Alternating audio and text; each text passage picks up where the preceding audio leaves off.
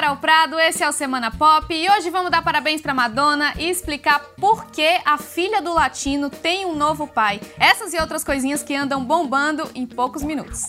Pois é, domingo passado foi Dia dos Pais e rolou um climão porque a Suzana Freitas, filha da Kelly Key com o latino, resolveu homenagear o padrasto, Mico Freitas. Dias depois, a própria Kelly Key soltou a bomba. Mico não é mais padrasto só da Suzana, ele é mais que isso. Sim, o Mico é oficialmente pai da Suzana agora. O Mico foi reconhecido na justiça como pai da Suzana e agora ela pode usar oficialmente o sobrenome dele. Aquele que o latino você deve lembrar já foram um dos casais reais do pop brasileiro, mas eles se separaram em 2002, dois anos depois da Suzana nascer. A cantora então iniciou o relacionamento com o Mico e Suzana conviveu com o padrasto desde os dois anos de idade. Kelly contou que foi a própria filha quem pediu para que ele fosse reconhecido como pai dela e que a decisão recebeu o consentimento de latino. E nessa semana o mundo perdeu a rainha do soul, Aretha Franklin. Ela morreu aos 76 anos e a causa foi um câncer de pâncreas já em estágio avançado. Aretha gravou os primeiros discos aos 14 anos. Ela virou uma estrela com a música Respect, de 1967.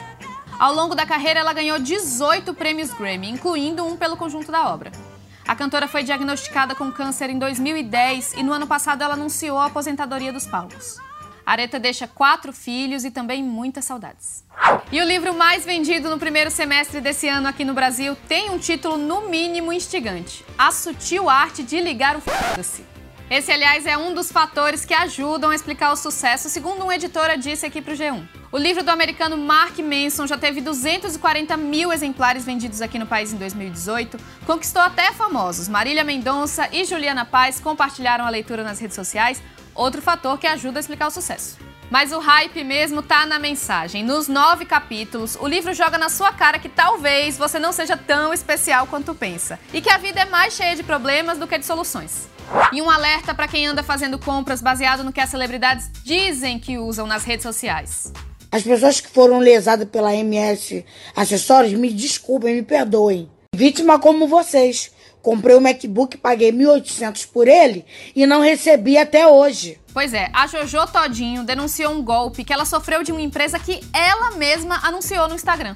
O preço que ela pagou no produto, como é comum nesses golpes, estava bem abaixo do que geralmente é cobrado no mercado. O pior é que vários outros famosos também fizeram propaganda dessa empresa nas redes sociais. Cléo Pires, Luísa Sonza e Adriana Santana estão entre eles. As três divulgaram comunicados dizendo que checaram informações sobre a loja antes do anúncio e que não encontraram nenhuma irregularidade.